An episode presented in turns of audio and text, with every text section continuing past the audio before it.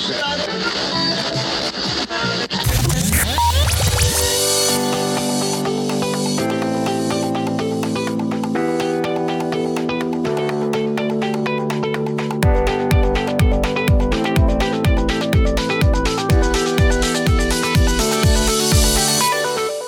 is the Persons of Interest podcast, diving into careers, personal stories, life lessons, and more, featuring interviews with interesting people doing interesting things. And now, here's your host, Derek Dockett. Persons of Interest podcast with an episode I've been wanting to do for a very long time. I consider myself a graphic designer to the stars because of relationships, and I'm thinking this guy may give me the most freelance work of them all. You tend to have a project for me like at least once a month, I feel. I think in my phone, my wife will say, who are you texting? I'll say, D-Bear. It's like, who's D-Bear? I'm like, my graphics guy. What are you working on? I'm like, I don't know. I usually have, well, what happens is I'll have an idea for a segment on radio or podcasts, and I'm like, I always want them to have their own look or their own logo. And you're the man. You are the man. You create them quickly. And it's just, I love your work, but we go way back before I tapped into your graphic excellence. That is the voice of Martin Kilcoyne, the sports director at the 2 Fox, as I now call it as well, going back to the very first sports talk show that I started listening to. You may not know this story. So in 2004, I think you guys came on the air for The Morning Grind in the summer of 2004. I started listening in the fall of 2004. I'd never listened to sports talk before that. I just came back. So this is... And that barely qualified as sports talk, I think. True. To be fair. True. Sad thing, my big brother had just passed away. I was on a leave. And my first day back, I didn't want to listen to music. I was like turning the dial and I'm like... I need something different to listen to in my commute, which wasn't a very long commute. But I stumbled on, I don't even know what the conversation was, but I remember Coach Kennedy. I don't know if you remember that story, the guy that would call in high school sports. You guys would humor him, but then when he'd hang up, you'd turn the tails on him. But it was, I don't remember. Funny. It's amazing how many historians are out there from The Morning Grind. And McKernan and Hayes and I'm like, when was that? Did we do that? That name sounds familiar. But was he scolding us to do more high school coverage? A little bit, but he'd always just give his tidbits, and you guys would say, what do you got this week? And you're like, all right, that's your update from... I love the random callers. I miss that about radio. That's when I first started listening, and I was hooked. Like, it was different, and it was what I needed, and I've been hooked ever since on that kind of, like, conversational talk. And I'm just wondering, like, were you doing, like, that kind of radio prior to that? So I'd been working at Fox 2 since 97, and in my TV career, I would sit in on shows, FM shows. I worked in Madison, Wisconsin. I had worked in Rhinelander, Flagstaff. Didn't do a lot of radio, but when I did, it seems to me it was always like a morning show that wasn't necessarily sports talk. But in St. Louis, for a little while, Joel Goldberg and I did a show called The Fox Hole. It was on 1380. But it was a sports show, but Joel and I, we had known each other since Rhinelander, so we would just kind of jack around a little bit, and I'd fill in at 590, and then when the new ownership group came in from Atlanta, Big League Broadcasting, they interviewed like everybody in town, and you would go and have this meeting, and they were tough and cool, as all long since discussed. I didn't know these guys at all, and there was a whole group of people like Kusamana McKernan who were already working there. So, but they were bringing in, they were looking for new talent, whatever you want to call it. And I remember meeting with them because Brian Burwell had talked to him. He had done a lot of TV, radio, everything in the past. And Brian and I were friends and we were doing TV segments together. Okay. So I went in there under the premise, Burwell and I were going to do a show, 10 to noon or noon to 2 or whatever. And I went in and I said, it'd be great. I've known Brian a long time and he knows everybody and I have fun with it. So I basically went in on this interview thinking I was going to do a show with Brian Burwell. And I don't remember if it was in that meeting or later, and they called and they said, what do you think about mornings? And I'm like, what time? With who? And I knew Hayes and I knew McKernan, but none of us were like best buddies. It was kind of a arranged marriage. And I'm like, I guess. And they did say in the meeting, and I remember it being complimented, they said, everybody that has come in here has trashed everybody else in town. They said, everybody sitting in that seat talked bleep on other people. And they said, you're the one guy everybody said something good about. And they didn't know me. Okay. So they're just kind of taking notes. Who's in town? Who should we meet? And they all said, and they said, everybody recommended you. So long story short, they said, how about if you guys team up? And then they came up with the name, The Morning Grind. And we said, that is the dumbest name. And they're like, remember, like coffee. You're having coffee, like The Morning Grind. And it's a drive at work and you're grinding. That's the voice of Evan Crocker, who I really liked. He was the GM. But we all thought it was so stupid. But years later, it was unique. And the name actually, it just fit. It really did. Yeah. It was a great run that I hated to see come to an end in 2006. I don't need to go into that. I know the background. I think it's been well told, I would say. It has been. I could pull some of the TMA and some of the other audio clips and insert it in for the benefit of those that may want to know that. But I love it. I still listen to Hayes' show on 590 now. I still listen to TMA. I listen to your stuff with Danny Mac.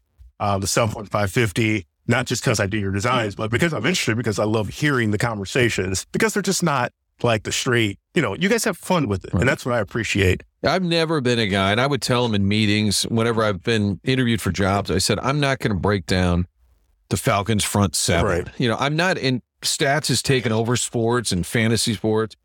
I've never been that interested in, as a kid, I memorized the batting averages. I could tell you what Richie Zisk was hitting in Texas, but so I grew up, love of sports, stats is connected to it, but I think now it's so overdone and I just lose interest and it's mind numbing. I'd rather have some guy sitting here and say, oh yeah, man, when I was playing in Toledo, I punched out a bartender and I got suspended. I'm like, that's way more interesting than like, tell me if you're developing a curve change ball this year. Like, I just don't care about any of that. Well, plus for you, you probably do so much of that with your full-time job on TV. Like you cover the team. But even on TV, I'm not a big stats guy. I've worked with guys who would be live in the field and they would spit out, hey, the Cardinals have won 10 of their last 11 games on Tuesdays, but overall they have a winning percentage against the Astros. The pitcher tonight is his latest ERA, and I'm like, whoa. Yeah. Just give me a sense of, hey, the team's in the tank, or they just had a players-only meeting, or like just more information than like stats to me is not information. That's just, it's static and it's boring. Yeah. That, to me, it doesn't make for good audio listening. There's a place for it, but it's not for me. So there's a lot of sports radio, and to me, it's all formula. It's fine. People enjoy it. It obviously works, but when it's the old joke for TMA and The Morning Grind, like got to be better at teasing. This idea that you always know what you're going to get into next is so stupid. And you're telling me, it's like how baseball is scripted now with the pitchers. Yeah. I can't stand that. You don't know in the 6th or 7th inning who should be pitching because you don't know what the first guy is doing. But if you're going to decide at 6 a.m. or at noon, okay, in that third segment, we'll break down the Blues power play. Well, what if something interesting happened? What if Craig Counsell gets hired by the Cubs? The idea that you're going to just script a show, to me, is stupid. And it forces people to say things. They're not only dumb, it's almost disingenuous. When we come back, we'll tell you how the Blues will beat the Falcons, or the Blues will beat the Blackhawks. Yeah. Obviously, I play in the Falcons. And I kind of hear, and I love Randy Carricker, but I hear him in my voice because he's good at teasing, but it's usually topics, and I'm sure he doesn't know. Like, coming up, we'll tell you why the Cardinals will add a free agent pitcher. I'm like, well, you don't really know that for sure, do you? It's just a formula that I can't stand. Yeah. Before I move off. Coming up, I will likely interrupt D-Bear. That I can promise. Before I move off the word guy, I've got to ask, and I'm always curious from your perspective. I've listened, like I said, since 2004, but when someone brings up The Morning Grind, what's the first thing that comes to your mind? To my mind? Yeah. Probably Ask Tony, because there's so much La Russa stuff, and that took on a life of its own also. Type of first. Type of all the isms. And I still text with him, and he still texts with these same Tony isms. I think of that. It was a fun run, for sure. I'm amazed how many people felt like a connection to that show and still talk about it. But I guess, what are you, about 40? I'm 43. Yeah. So people that were like 20, 22, 23 that didn't want to have traditional sports radio, it kind of connected with them. Had I stayed, I think that show, and it's done great. TMA has stayed. Doug Vaughn is awesome, and he was the perfect guy to come into that show. But I think The Morning Grind would still be going. It would be wildly popular. And, ideally, a show like that, the mix is going to be news of the day. Hey, the Cardinals did win, or hey, Pujols hit a walk-off homer. You're going to talk about that stuff for sure. But hey, guess who's on the phone? It's Edmonds. He's driving to his workout, or it's, you know, Mozeliak agreed to come on because everybody listens, or, you know, a show where, and I've always liked being on shows where people want to be a guest. Yeah. That's what I, and even now when I'm doing at 550, we get the people primarily we want to have on because they trust that it's not going to be run of the mill, or that they also trust that I'm not going to take a cheap shot. I mean, I might make a joke about Kachuk's weight or something, but I mean, for the most part, it's hopefully enjoyable for them. Yeah. You don't want to have a guest on that's like, oh God, I have to do this. It's, I said yes, but I didn't want to. Right. And if I text somebody, hey, you want to do the show? And they're like, maybe next week. And then you text again. They're like, I don't know. And then I'm like, I let it go. Cause you don't want somebody on that doesn't want to be on. And I do think, where we were at the Morning Grind at its height, I think people probably wanted to be a guest on that show. Yeah, it was although if it got a little risque, and poor Larry Plow, the GM of the Blues, is really buttoned up. And okay, guys, okay, talk hockey, talk Kachuk to this day. Still, it's like, okay, talk hockey, which is a Plow-ism. One of my favorite segments, and this will be my last Morning Grind thing, because I didn't want to make this a Morning Grind retrospective. One of my favorite segments. Because then you'd get sued by Buck Swope, right? For copyright infringement. Right. One of my favorite segments will always be, I had no idea. I don't remember you mentioning it on the air, but the next morning you guys started the show and you just went into this deep Blues talk. And it was just Blues and Rangers tonight.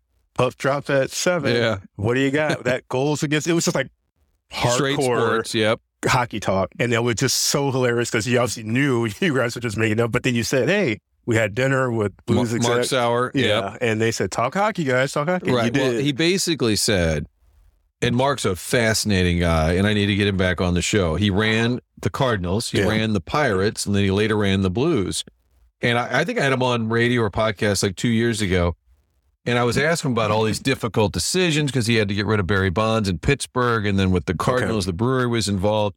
And he said, well, Martin, is this one of those interviews where you're talking around the you take up a hatchet, man? Is that what I am? Like, and we have fun with it. Right. So he was a really well-known executive, straightforward, but he said, I'm going to take you guys to Morton's. And so we go to dinner, and he brings the PR guy. And he said, you know, you guys, it's morning drive, okay? You should be talking Blues. And if you know Sauer, he's very direct, from New York, but he's interesting. And he's like, you can't just do grab-ass Hayes all morning. Come on, Hayes, you have a respectable job. And Kilcoyne, you kind of do too. So you guys, why don't you talk some more? He said, kind of browbeat us a little bit while serving a steak, which is not all that stupid.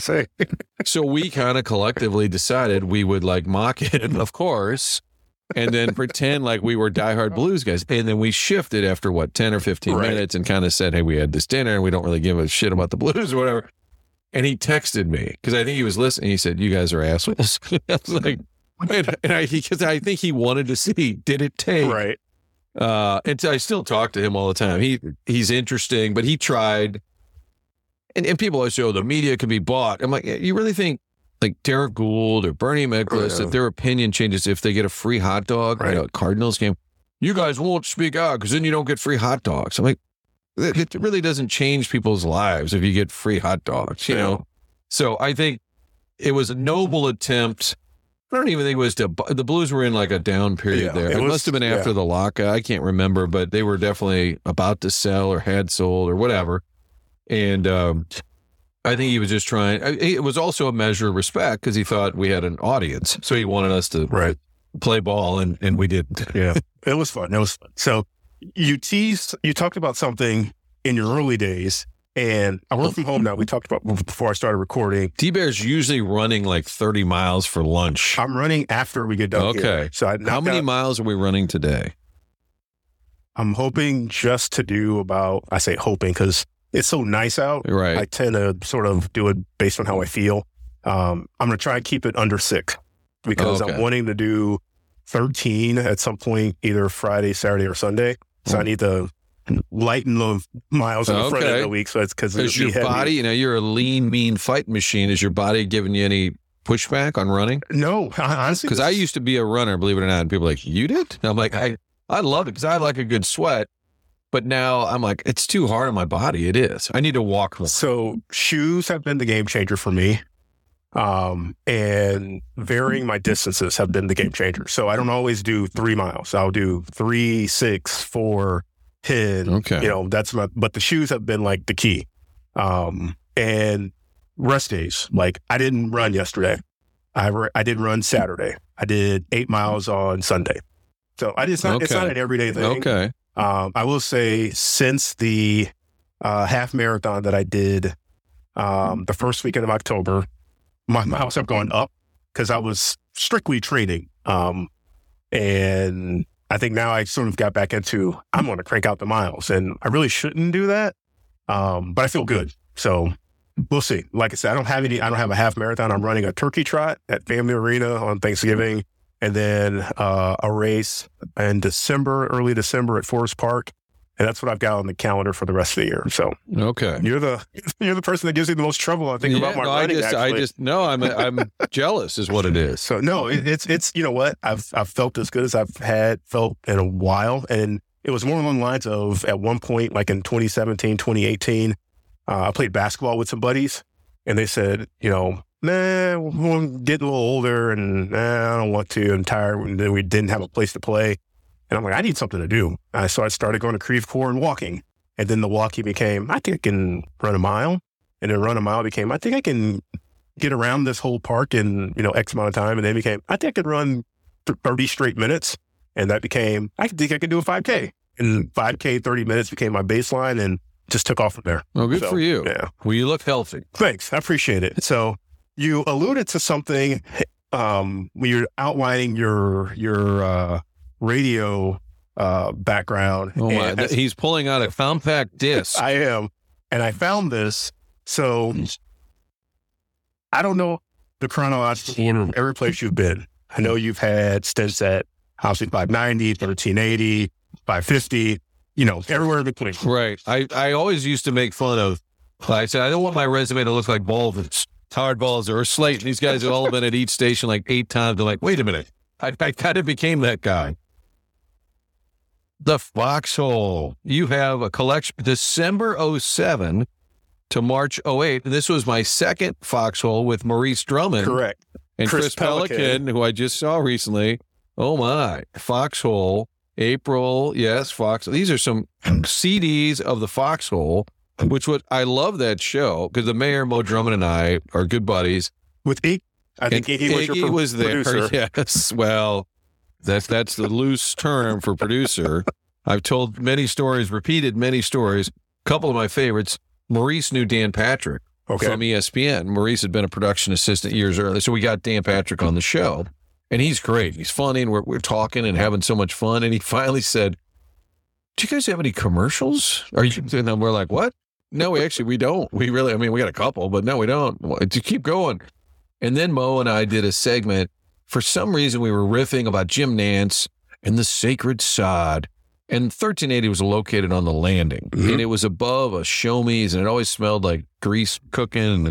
And there was not a porn shop, but like a lingerie, dirty, racy kind of thing downstairs. Because I remember Dick Ford came on the show, the retired newsman.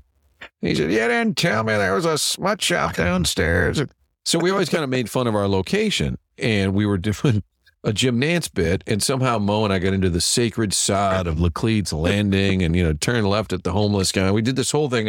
I thought it was pretty funny, and we go to the break, and I said to Iggy, you clip that off for me. I don't save anything, but that was fun. I would love to just save that. And he said, hey, buddy. Yeah, I wasn't recording. I was on the phone. What happened? I'm like, we just did this hilarious... Yeah, just do it again next segment. I'm like, do it again? What do you mean, do it again? So, yes, Iggy was the producer of that Fox Hole. The previous Fox Hole with Joel, right?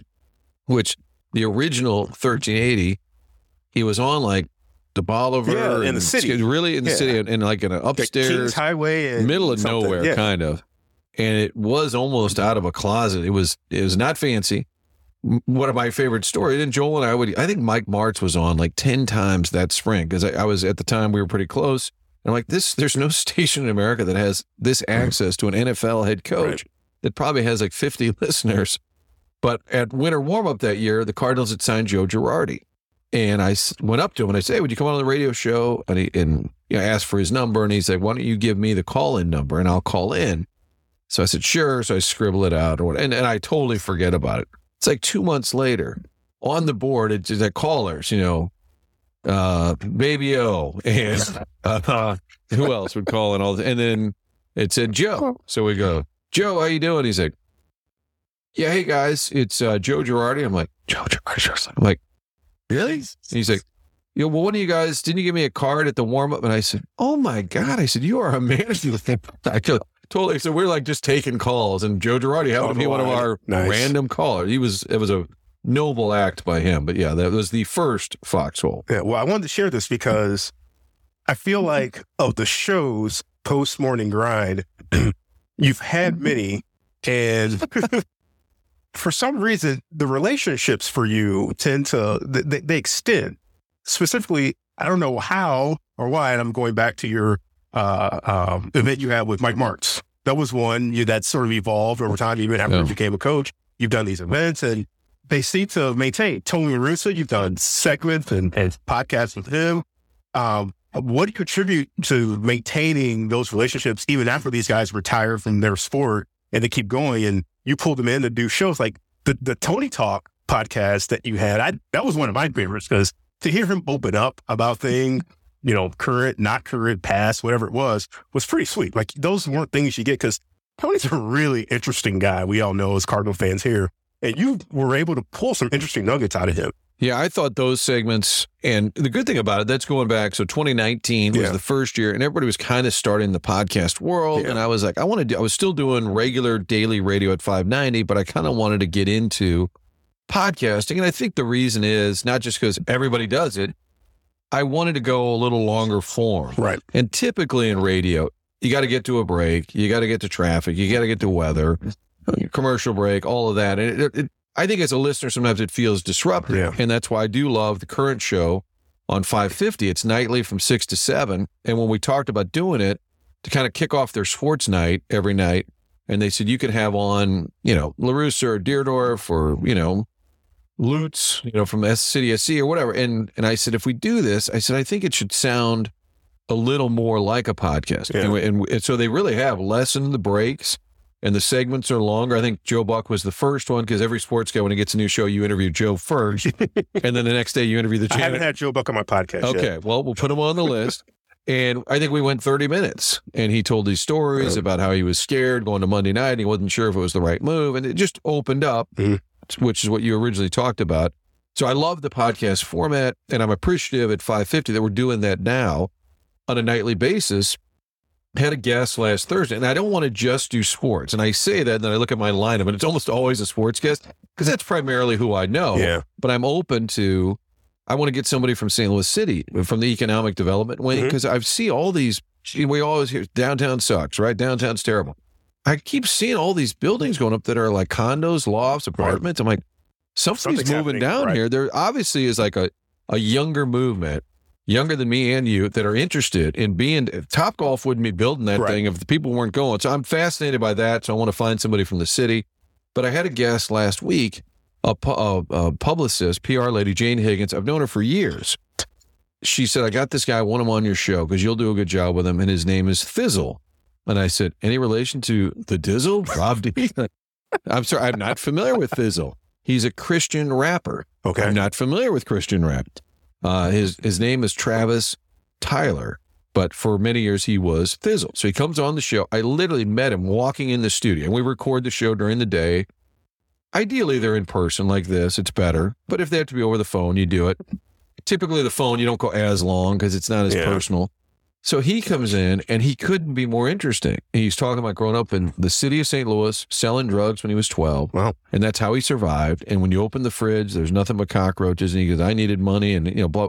His story, it's like when we watched The Wire and you saw these kids hustling drugs when they were like 8, 9, 10. And he told me, he goes, that's what it was like. Wow. And this is in our backyard. And he tells how he got out by doing Christian rap. And now he's trying to get to kids. He said, you can't, when they're 15 and they've got a gun in their car jacket, he said, it's too late. So I'm trying to get them when they're 9, 10, 11 and get them on the right path. Fascinating guy. Nothing to do with sports. Although I found out later he and Wainwright had connected, which if I'd known would have been a fascinating topic. But people had texted in the show that night and said, we don't take texts. It's recorded. It's not interactive. Said, this guy's unbelievable. Who is this guy? And then the next day on McGraw-Millhaven show, a caller called in and said, I don't know if you guys all heard this. You got to find out more about this guy. So it had a life of its own, but it was because it was interesting and conversational. Now with La Russa, and so that's the whole interest in podcasting, interest in that format. And I think that's why people are so taken by it and why so many podcasts are successful. People just want to hear conversation. So when La Russa and I did it, yeah, we were at a good point when he retired. There were times I would say we weren't warm and fuzzy. Okay. Same with Mike Martz. By the time he got fired, we were not on good terms. And actually that stems from really my morning grind work, because we got real sarcastic and I learned a lesson there, because he and I had become friendly. My wife and I, when we were dating, I think our first official date was at his house at a party. And I was like, oh, she'll be so impressed. I go, we're going to a party at Mike Martz. And she said, no, who's that? I said, he's the head coach of the Rams. And she didn't say, no, who are they? But she's not a sports fan. So we go to this party, middle of the summer in 2003.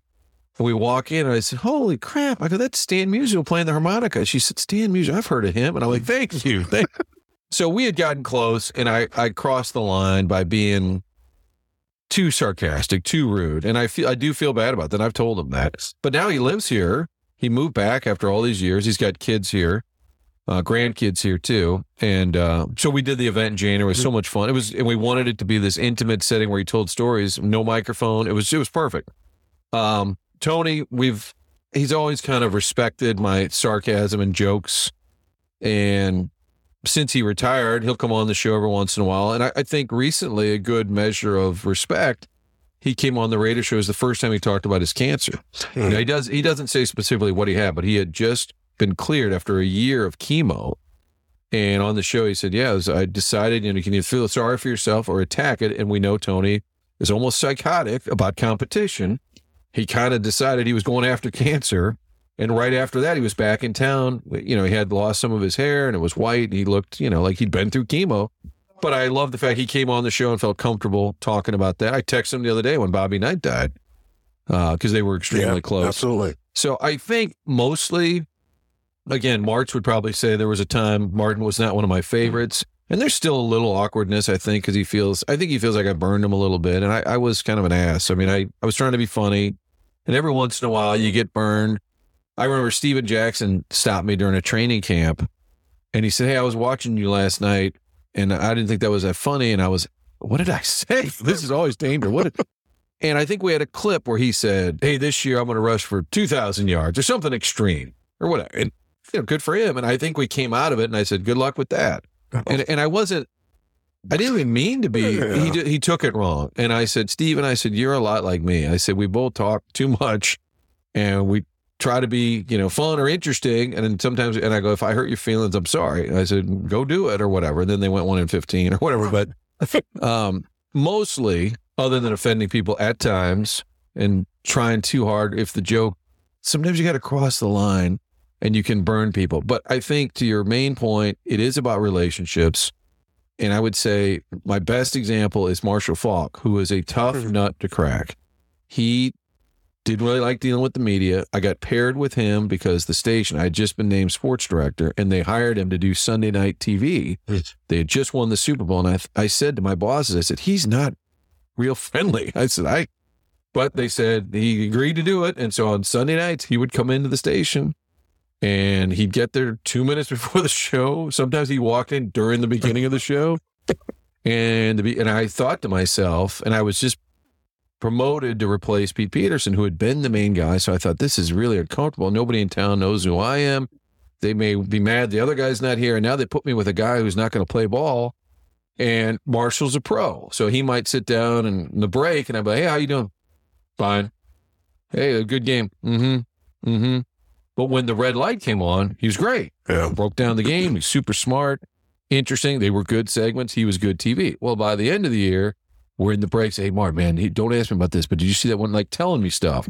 Because he trusted me. It took a while. He's one of those guys. You got to. And at one point, I don't know where we were. I think he filled in the spring. He did nightly sports. I wish I was good at archiving because all this stuff would be interesting with the YouTube world now. Yeah. He did the sports at night. Hey, I'm Marshall with your nightly sports. The Blues played it. I don't remember that at all. It was like 2 or 3 nights. And I helped him produce, and I was in this room, and I'd say, here's what they're going to do next. It was a rating stunt, but he wanted to get better at TV, and so he did this. So this couple of the producers, Jarrett and Dave, did all this work, you know, editing and scripts and printed everything. And so at the end of a couple of nights, I said, you should take these guys out to dinner. You should. And he's like, why? I said, why? I said, because you're a millionaire, and they busted their ass for you. And he's okay. So we all went to the Portobello's in Clayton. It was like a Wednesday night at 11. I think he called over to Del Pietro or something. Hey, man, I'm bringing a gang. Stay open or what? So about 7, 8 of us, because I went in the newsroom and I said, Marshall said, if you guys want to go, there were news producers going, I'm going. And we had a big table and he paid for it and drove his Ferrari and it was fun. But he said in front of the whole group there, he goes, man, you know what I like about Martin is he never tries to like be your buddy and like buddy and hang out and call me to hang out. And I said, I don't want to be your friend. And he goes, yes, you do. And I said, no, I don't. I go, I got lots of friends. And he goes, yeah, but deep down, you kind of want to hang out. And I go, no, I don't. I really like, what are we going to do? We're not going to hang out. But he said, Martin's never burned me. Yeah. And I was like, okay, that's cool. And so longest answer you'll ever get on Person of Interest, episode 492. I think you're 63. Okay. Maybe but 60, I think the answer is, yeah, if they trust. That's the number one thing. You know, Strickland has a great podcast with Cam Jansen. Yes. And I'm not a big hockey aficionado, but they get these guys to say not outlandish things, but honest things, criticisms or whatever it is, because they have a good rapport. They make people feel comfortable, and that's, you know, I'll tell you another podcast. And TV guys, radio guys love to talk. You can't stop them. But that's the beauty of we're not up against a break. Take a break. During the pandemic, desperate for content on the TV side. Yeah. So there's no games going on. What do you do? And as I look back, I kind of remembered this and that, but I was trying to come up with this interview segments via Zoom, of course. And I got Ozzy and Ozzy Smith, Willie McGee to do one together. Cause I said, Willie on his own won't do it. But I said, and the two of them were funny and we had the triple box thing going and Ozzy starts making fun of Willie. It was great TV and it worked because of that. So then I was like, well, what's the next, who could I pair together? So I texted Bob Costas and I said, I have this idea because you and Dan Dierdorff were paired on sports radio. Dan was still playing for the football Cardinals. Bob was a young sports host and they put him on Sports Open Line on Camel X and it took off. It was popular and it was a thing. And then Bob goes to network TV. Dan goes to network TV, but it launched, I think, both of them. So I said, I've got this idea.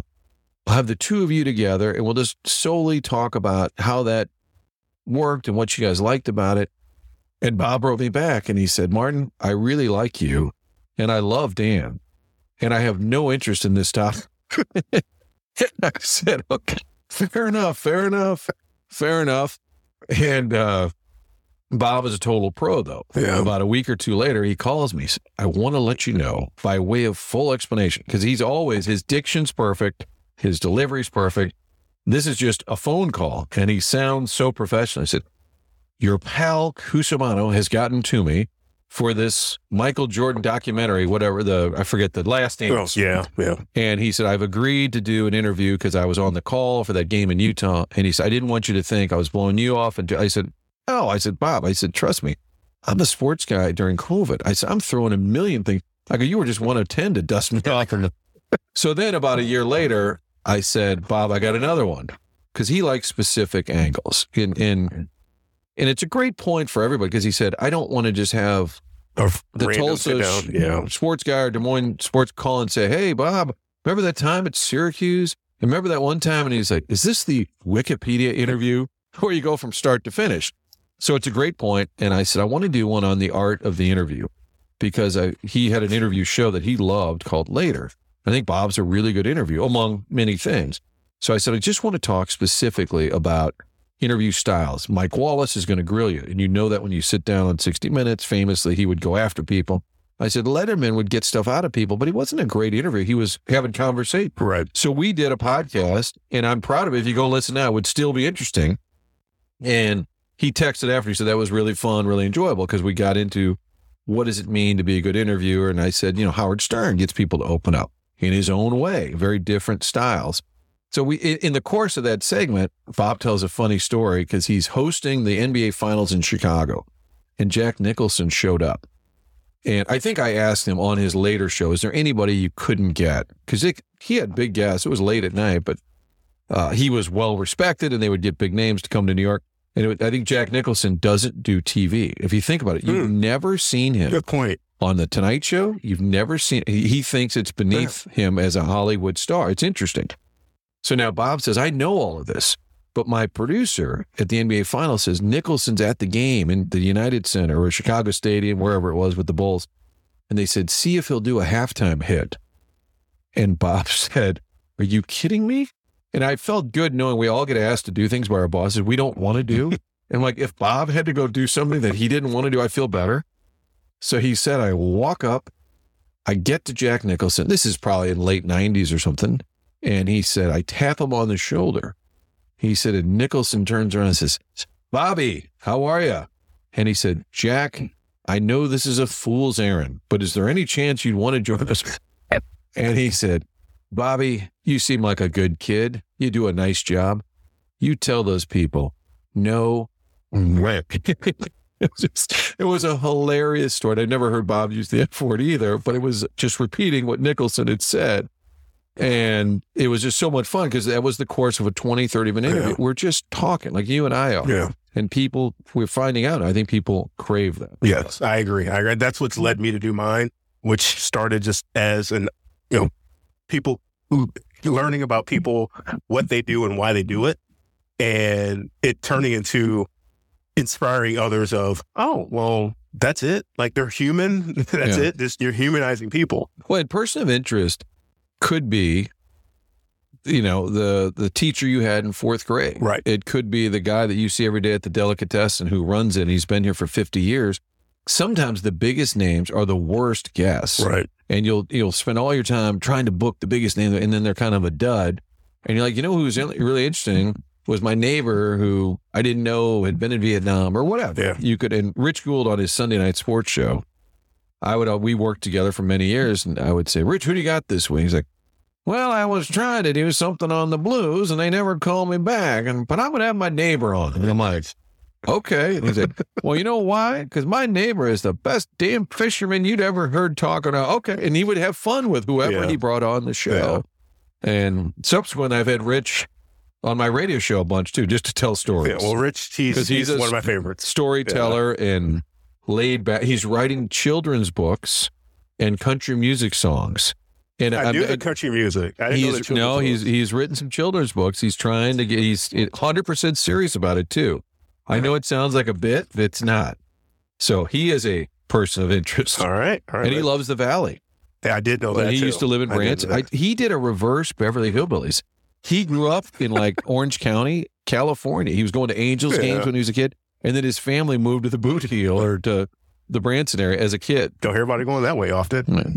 I got two more things for you if I let you go. So this is impressive. You don't have a list, but you know you have two more things for a number of reasons. A 2-pound carrot cake. I just know things I just want to pick your brain about.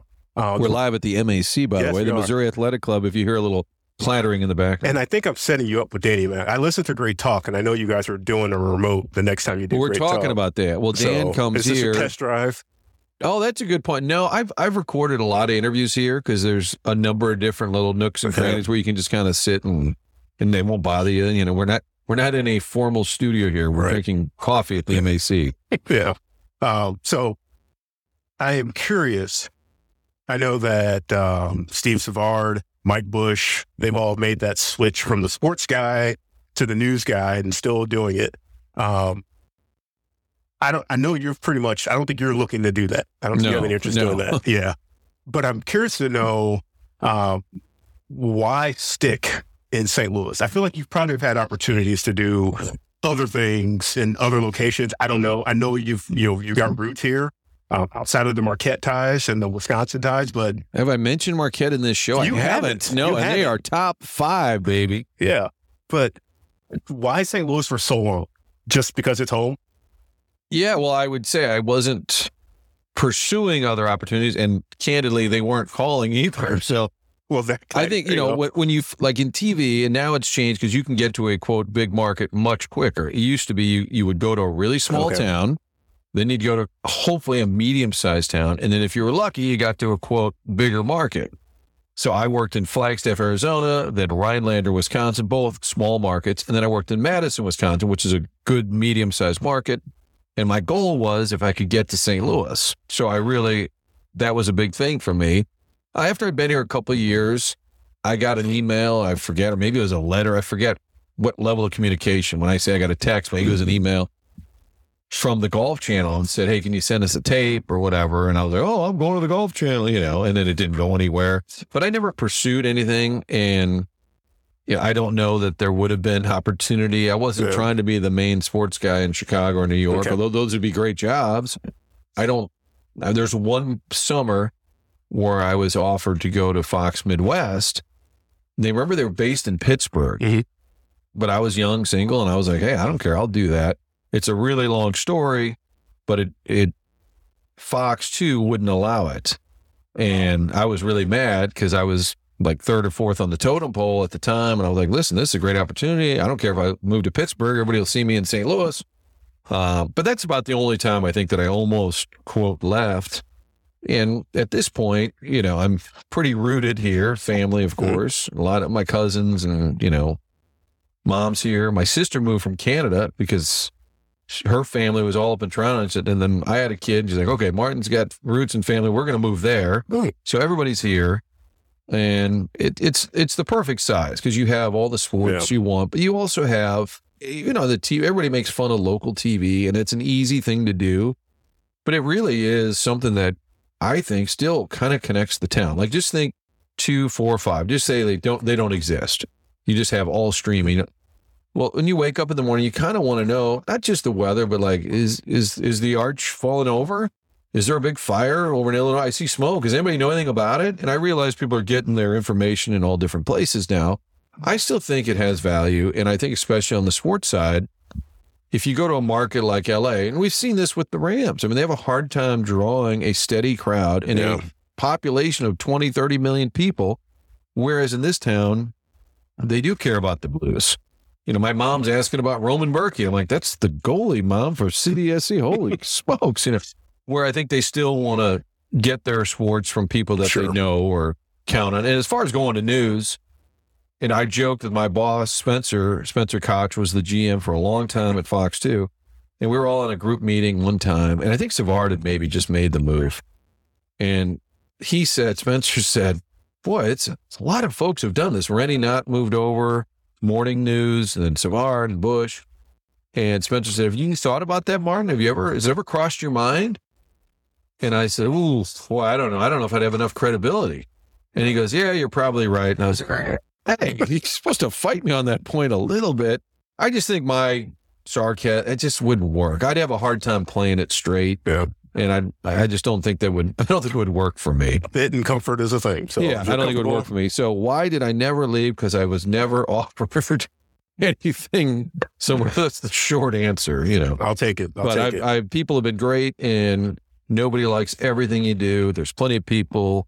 You know, my sister is married, but uses the Kilcoyne name as well as her married name. And she said every once in a while people say, oh, are you related? It's such a weird name, you know, unless you're in Ireland, it's uncommon. And they'll say, are you related to Martin? And I always tell her, ask them why first. And my wife, I say, if they say that, you go, why? Make sure that they don't hate me. But people have been largely supportive, and yeah, it's fun. If you grew up watching Cardinals and Mizzou games and all that, then it's, you know, I covered Coconino East and Flagstaff at the big game, and Sonawa East and Flagstaff High, and like all great teams and great games.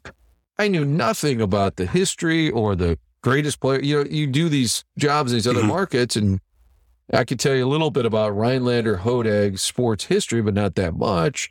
So you cover it, and you get into it that one season or the 2 years you work there, but you don't have any depth of knowledge like you do in St. Louis, you know? And so that, I think that also comes in handy, you know, when the station, you know, Don Johnson was a great newsman in St. Louis, and he passed away last week.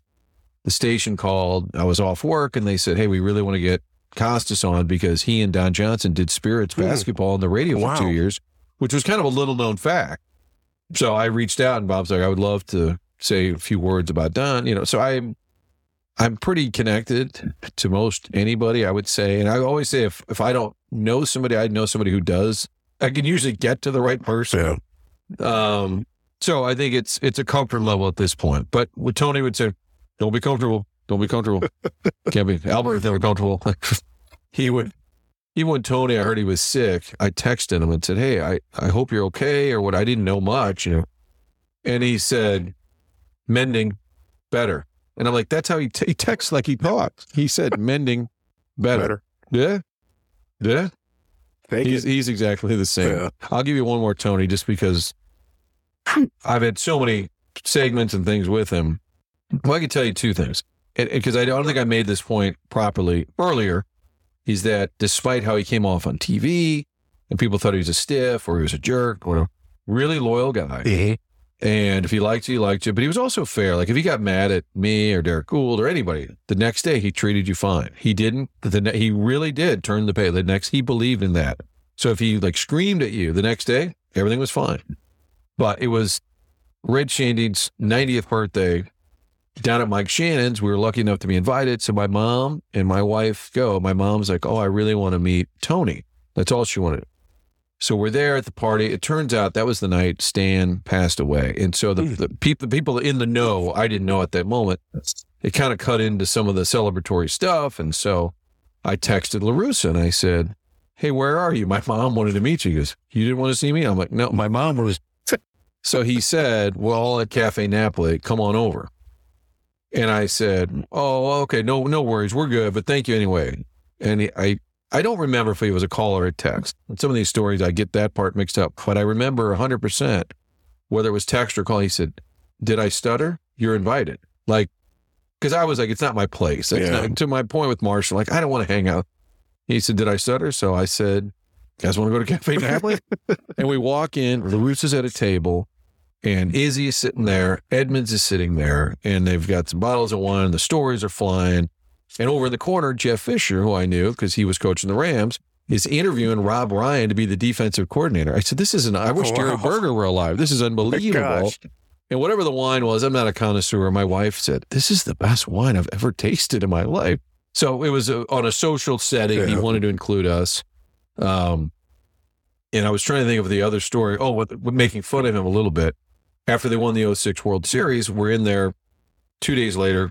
Players are cleaning out their locker room. I'm waiting for an end-of-season interview, but he's in his office holding court with Strauss and Bernie, and he loves sitting there talking to the writers for hours. I just kept sticking my head in there. I just kept saying, he goes, you looking for me? You want to do something? And I said, I got it. My photographer's got to go. And he said, okay, we'll do it now, but you got to do your impression of me for my family. His wife and two daughters are standing there. And I said, I really don't want to do this. You want to do the interview? You want to do the interview? I was like, do I really? He goes, yeah.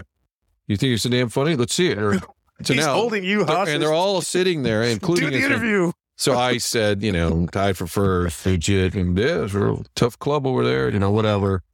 And his wife says, he says the same shit at home. No, she's laughing.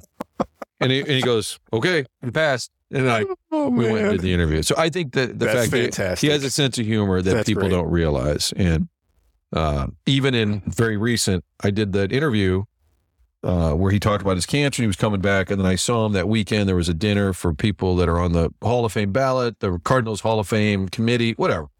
He calls me over to his table. He goes, hey, that interview you did, there was a hot mic. And I said, what? Yeah, man, you thought we were done. It kept going. It kept recording. Because I sent him the audio. He asked for the audio. I said, what are you talking about? He said, yeah, it's just, you said goodbye, but then you called me a piece of shit. And I said, what?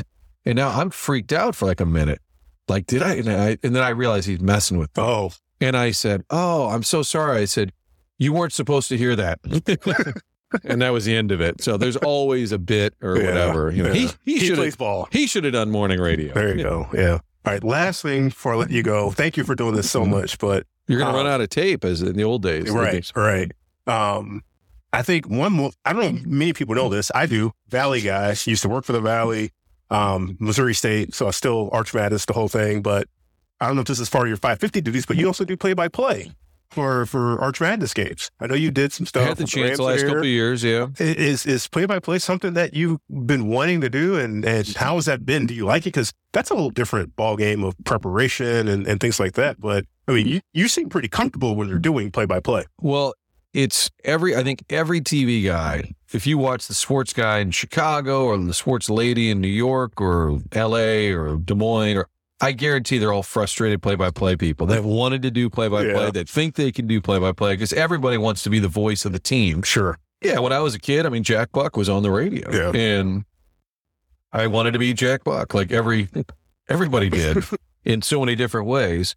So I've had the chance here and there, Rams preseason, tons of fun, but that was hard because because Joe Buck is gracious and he helped me with like my notes and preparation, the boards, like how you put them together. And he said, it's impossible to do preseason football. I was like, wait, well, thanks, Joe. I'm going to give it my best. He said, well, no. He said, they're going to play the 6th and 7th and 8th wide receiver on the team that you've never heard of. He said, you're going to study all week and have all these great notes about Isaac Bruce and Torrey Holt. He goes, they'll be in khakis. Like, they won't even be on the field. And it was so true. I had so many notes prepared about, Marshall Faulk or Mark Bolger or whatever the team at, and you didn't need any of that stuff. So I got to do that for a couple of years, and that was fun. I liked doing it. It's a different kind of adrenaline rush too, being in there. Like 550, it's been great. Last few years, I've done a couple of games. I would say I'm okay at it. TV and radio are different. Danny Mac and I have, because Dan is so good at play-by-play, and I joked with him. I filled in for him one year on the Missouri State high school games with Scott Highmark, and, we're on the headset, and I think it was even Poplar Bluff and Tyler Hansborough. It was a big-time matchup, but I'm saying, ball swings to the left side over to the right of the wing, and the producer goes, They can see all this, so you have to remember radio versus TV, but it's fun to do it. I think I'm okay at that. I would say whatever the setting, I'm comfortable. Like I don't freak out, but I'm better at some stuff than others. And play-by-play, I'd say I'm okay. Yeah, well, I enjoy it. Like I said, I know it's not your full-time thing, but as a familiar voice, but to hear somebody, it's fun, and I love the Valley, and it's a great St. Louis weekend and experience, and 550's done a great job kind of embracing that. Yeah. So for those of you who've made it this far in, we'll be sending out gift cards, but also 550 KTRS 6 to 7 p.m. on a nightly basis. And just by way of example, when we're taping this, tonight's show, Ross Chaffetz, who his dad is Dr. Chaffetz, they have a pickleball team in St. Louis that he's always like, you got to cover something. I'm like, I don't know what's going on. He's on the show. We'll talk about a gazillion different things. There was talk that the Chaffetz might bring an NBA team at some point. I don't know that that'll ever happen, but we'll go in a lot of different directions. And then my other guest tonight is Jack Jackson, who was a colonel in Vietnam. He's a St. Louis guy. He ended up, I think he was a state senator. He may have had a show at KTRS, which doesn't limit the field. There was a lot of people that did that. But we're talking about his Vietnam experience and the importance of the U.S. military in this current world, because there's so much drama around the globe. So that's my goal on a nightly basis, to kind of go in a lot of different directions. Then later in the week, Big Walt, of course, for some nonsense. Nice. And Scoops with Danny Mac. Scoops, well, we do Great Talk. That's every Monday. We have gotten a lot of good feedback off of that. I love Great Talk. It's one of my go-tos. We kind of harass each other. I do try and have topics, but I have more fun. I mean, we don't really need to break down the Mizzou-Georgia game. I'd rather hear Dan do his John Miller imitation, to be honest with you. But yeah, we have fun with that. So Great Talk. A lot of the Tony Talks, all that stuff lives on Spotify, iTunes, and those La Russa segments, I think mostly still have value because there are a lot of deep dives into when Albert first arrived, when McGuire had his home run race. And so feel free to peruse the Kilcoyne catalog, although this should fill you up for a while. Yeah.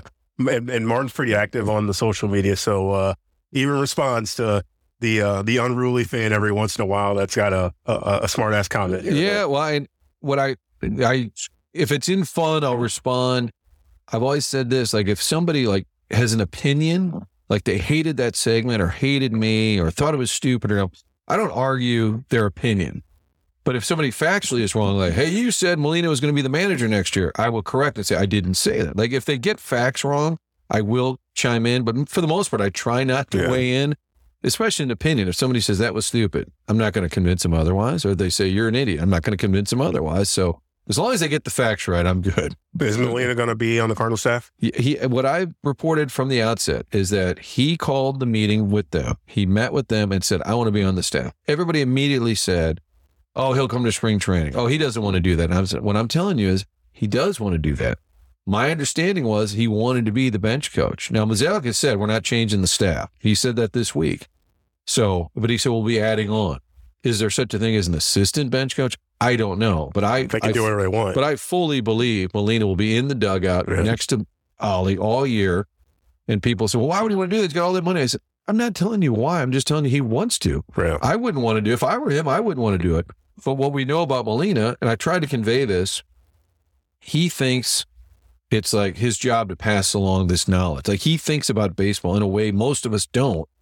That we would be on a yacht somewhere counting our money. Sure. He wants to do this. He wants to be a big league manager.